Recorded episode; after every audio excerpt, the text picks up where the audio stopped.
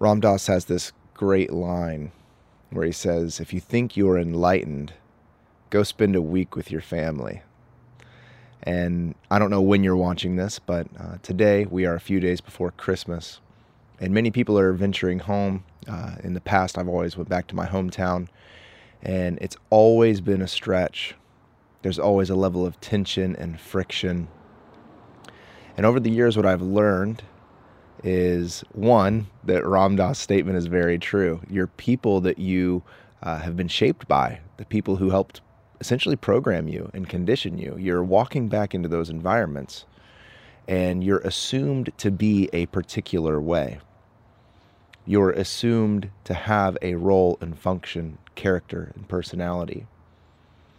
And it's tempting for us to simply just slip back into old ways, to adopt and to adapt to our surroundings, to our environment. But our job is not to defend ourselves to our family. Our job is not to make sure that we are seen as right. Our job is not to even try to work to be accepted. Our job is to love. Our job is to have grace and compassion. And sometimes that makes it difficult, again, when we're around family, because we're assumed to be people who we once were. Yeah, we, we were like that. We did think that way. We were assumed to have those sort of preferences and thoughts, but we've grown. And so, what do you do when you're faced in a situation, whatever you are feeling a low key of manipulation to embody someone who you have evolved from? Will you begin to see it as yoga. The tension, the stretch, the friction, all are the places for grace and for growth. Grace for yourself, for where you're at. If you've done yoga at all, you'll know that you have to give grace to yourself. You'll never be as flexible as you would hope to be. And you give grace for those around you because you begin to see beyond the surface level of ego and when you begin to embody your soul, you begin to see through all of that stuff, all of the conditioning and programming in another being, down to the soul of their being. And that creates a sort of connection that honestly is not able to happen any other way than you taking the first step of saying, This is tension, this is friction, I'm stepping into it, I'm stretching with it, and I'm choosing. Choosing to see another being beyond all of the egoic level of surface. Recording this outside today. Sounds like the sprinklers just turned on. Um, we'll work with it. Because why should we be so perfect all the time? That's part of what's so difficult about seeing your family. Is you're expected to be their idea of perfect maybe you're a son or a daughter and you're going to see your family and your parents, and they have an idea of perfection for you. But because you don't fit into that, it makes things quite awkward.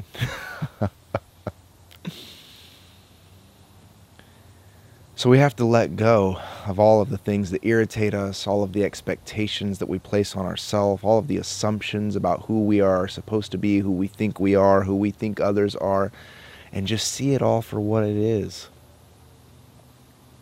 And that's how we actually step into enjoying the space in the holidays or whenever this might be. But I think it's also, too, why Jesus said a prophet is not welcome in his hometown. And so, just because this is a difficult moment, just because there is tension and struggle, doesn't mean that you have to live there. Um, it's showing you something. Just like a yoga stretch, you do the stretch and then you move on. You do the thing and then you move on. You stretch and then you release. And so this is like that. Seeing family is like that. Going to your hometown like Jesus did is like that. You you have to do it and engage it and stretch it and then let go. And so know that as you visit family, as you see these people, that you're stretching and then releasing. And when Jesus said he's not welcomed in his hometown, it's because everyone had an assumption for the role that he was supposed to be. They said, Isn't this Mary and Joseph's son? everyone already had it made up in their mind who he was, even though he had grown to become who he was meant to be. And so, the same for you, my friend, as you are growing into who you are called to be, into who you actually are. When you come around people who have boxes for you to fit in, just have grace for them. And if you react and you respond and you get irritated and whatever, just know, well, there's the work. there's the work. There's the thing. If I'm hung up on something, if I'm irritated, if I'm reaction, becoming reactionary to things, well, there's the work. So as you see people who have boxes for you to fit in, it's not so serious. It's not so serious. And you're able to just be with these people. And if things get heated, practice compassion. See that these people, even if it's somebody like a, a parent, they're just reacting to. And then you function from a higher plane of being and you're able to live from the awakened state.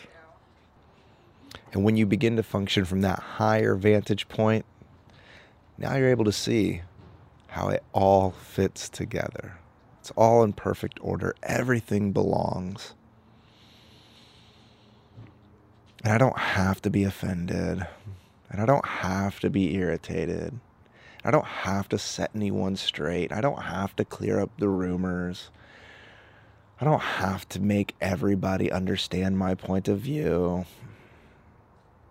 You just be. And from that place of being becomes spacious. And you have room to move, even if it is only within yourself.